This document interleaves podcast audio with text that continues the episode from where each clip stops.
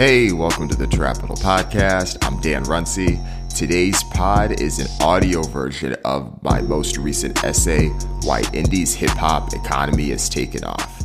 This is a topic that I've written about within several essays that I've written, whether it's about Chance the Rapper, Russ, or others. But this is the first time talking about the concept in macro, and I do feel like there's some really important topics here. So let's get right into it. Hip hop's indie economy is damn near exploded. Every few months, there's a new program or partnership launched to make life easy for the DIY artist. Want to text your fans? Done.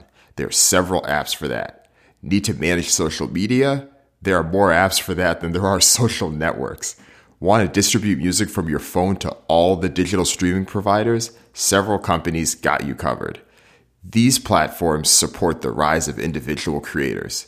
Each company is on an aggressive quest to unbundle the services offered by legacy institutions. It's a pivotal shift with tons of venture capital betting on it. But each service will reach a point where it makes a tough decision. Will it serve the upstart indie users who love the platform, or the corporate partners who help cut the big checks? Most will try to do both, but it's harder than it sounds. A movement defined in phases indie rap isn't new. Phase one was in the 80s and 90s. People like DJ Screw and Master P made bank independently. They were direct to consumer before DTC was a keyword in pitch decks. They paved the way for phase two when unsigned artists hopped on the internet. Services like MySpace Music and SoundClick were key for DIY rappers. In 2007, Soulja Boy inspired a generation with the YouTube sensation Crank Dat. This era led to the success stories like Nipsey Hussle on TuneCore and Chance the Rapper on SoundCloud. Phase 2 aligns with Web 2.0 and the rise of sharing and user generated content. Tons of artists tried to replicate those success stories, but much like the nonstop Crank Dat remixes, gotta love Crank Dat Roosevelt, many of these artists struggled to build a career on it. That led to today, Phase 3. Today's companies were built with Phase 2 success stories in mind.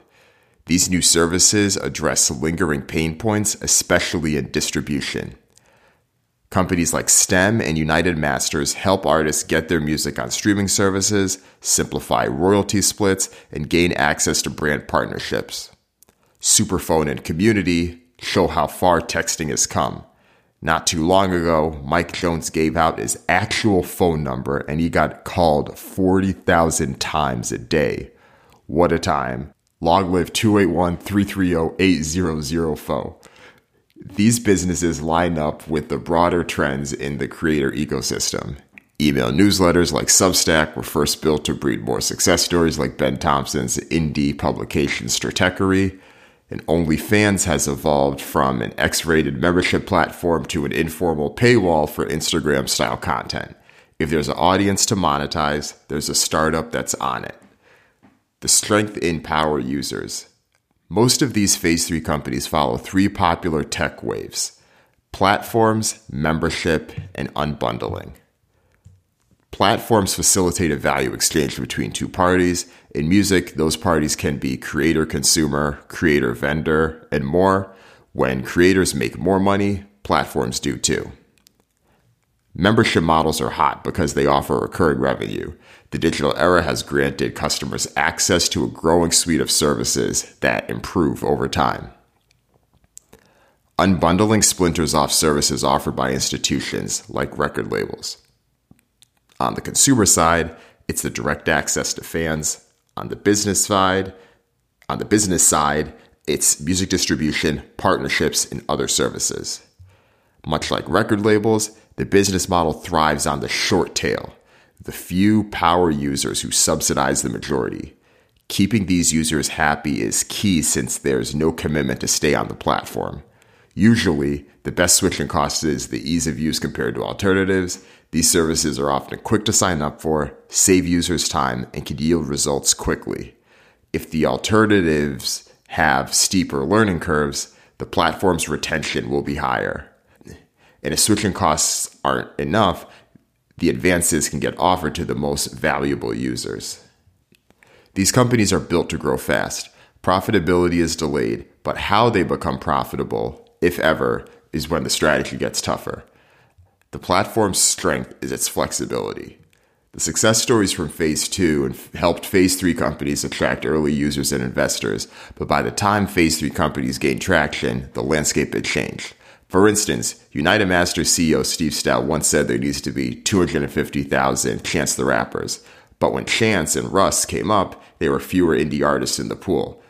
Their success has since inspired more to follow their lead. The pool got even bigger when Phase 3 companies addressed the pain points that held others back. In house success stories became far more relevant. That includes young artists like NLE Choppa and established ones like Jeezy. Both are doing their thing, but it's still a narrow scope of what's possible. Phase 3 needs to hit that next level. The platforms need to embrace their flexibility with their multi hyphenate users. Artists like Jason Derulo now make bank on TikTok his business model has more in common with TikTok star Charli D'Amelio than Trey Songz. New partnerships like United Masters and TikTok can help creators distribute music behind their video clips. A music distribution service can be home for the rapper who wants to be in your top five and the creator who wants to build the hip hop hype house. Music distributors, text marketing platforms, and email delivery services should embrace the wide range of use cases. They should support those who make money from the content itself, use the content to distribute other services, or both. The best Phase 3 companies will lead into this. They will surpass the platforms that are stuck on recreating the Phase 2 champions. The most powerful users possible. The current indie economy is both blazing a new trail while mirroring those who came before. YouTube, an undisputed Phase 2 champion, is much further along in its indie creator lifecycle, but the video platform has evolved considerably, which angered its initial users. The Verge's Julia Alexander broke it all down in The Golden Age of YouTube is over. Quote, the platform was a stage for creators who didn't quite fit into Hollywood's restrictions. It allowed people like Jenna Marbles, Felix PewDiePie Kjellberg, Anthony Padilla, Ian Hecox, and their channel Smosh, and Lilly Singh to thrive. They were each driven to create a form of entertainment that wasn't happening elsewhere, and their work was incredib- incredibly unique. Behind the scenes, things were changing. YouTube had begun to tinkering with its algorithm to increase engagement and experimenting with ways to bring flashier, produced content to the platform and keep up with the growing threats like Netflix. YouTube's biggest front facing stars began following the footsteps of the over the top bro prank culture. The antics were dangerous, but they caught people's attention. There was the YouTube, the company that wants advertisers. There was the YouTube, the company wants advertisers to see. Ariana Grande on Vevo, a series from Kevin Hart and Demi Lovato, clips from Tonight Show starring Jimmy Fallon, and so on. End quote. YouTube's evolution is a case study on the laws of the internet. First, shock value wins on platforms where views, likes, and subscribers are currency. Early YouTube hits like Charlie Bit My Finger can't compete on an algorithm now built for Logan Paul's clout chasing stunts. Second, and more importantly, YouTube now makes less money from indie creators and more from established companies that got with the times the power users are now the most powerful media conglomerates. They came through the gates with massive audiences, tons of advertising potential, and an overdue need to get with the times. Those original power users made YouTube some money, but they can't make YouTube that Viacom CBS money. Big Bank literally took Little Bank. This trend has happened outside of streaming too. Look at WeWork the shared workspace company first pitched the, shared workspace company was first pitched as a home for startups, freelancers, and independent consultants. But last year, 40% of its members worked for companies with 500 or more employees. Since the pandemic, 65% of WeWork's new members are from large enterprises. It's the same shift, same reasons. Some of this has already happened in music. In 2019, STEM pivoted its business model from serving anyone to only select artists with a proven track record. In August 2020, the company secured $10 million in new financing from several investors, including Quality Control Music's Coach K, who uses the service for artists on his record label, which is distributed through Motown Records and the largest record label in the world, Universal Music Group. The strategy shift is understandable. These platforms have lofty goals, want to keep investors happy, and the major clients can help them meet those goals. Today's indie creators should be ready. The platform's most profitable customers are often the platform's most profitable customers often become the institutions they initially disrupted. The inevitable rebundling. The unbundling that dominated phase 3 will lead to an inevitable rebundle. Despite the numerous tools available, there are still unmet benefits that record labels and other institutions once offered artists. For instance, global distribution is still an uphill battle for indies. If an American indie rapper wants their album to do well in Tokyo, they'll have a harder time than a signed artist on Republic Records would. One of the DIY artist's most valuable resources is time, which is tough when an artist needs to get tasks done that their teams can't manage. The rebundling will happen in several ways. Indie artists themselves will band up, share ideas, and pool resources for shareable services. A group of 18 former Deadspin writers recently came together on The Defector, a new paid media publication where each writer owns 5% of the company.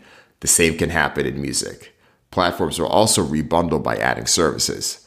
Distributors like Empire and Audiomack have ramped up their content arms to serve the artist on their services. The various rebundling efforts can succeed as long as they embrace the independent ownership of its users. It's an exciting time and an uncertain time.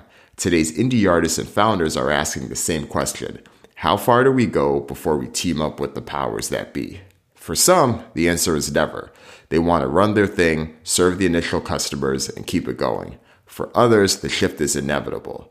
But with the wide range of options and past examples to learn from, this shift shouldn't surprise anyone. If you enjoyed this podcast, please tell at least one friend about this podcast.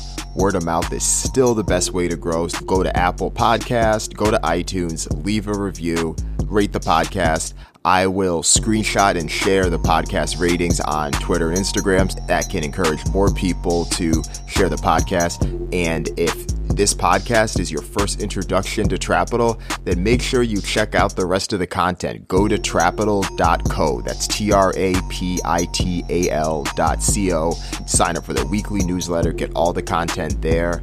And also, shoot me a text. That's also a great way to stay in touch with Trapital content. You can text me, Dan Runcie, at 415 234 3074. Thanks again. See you next week.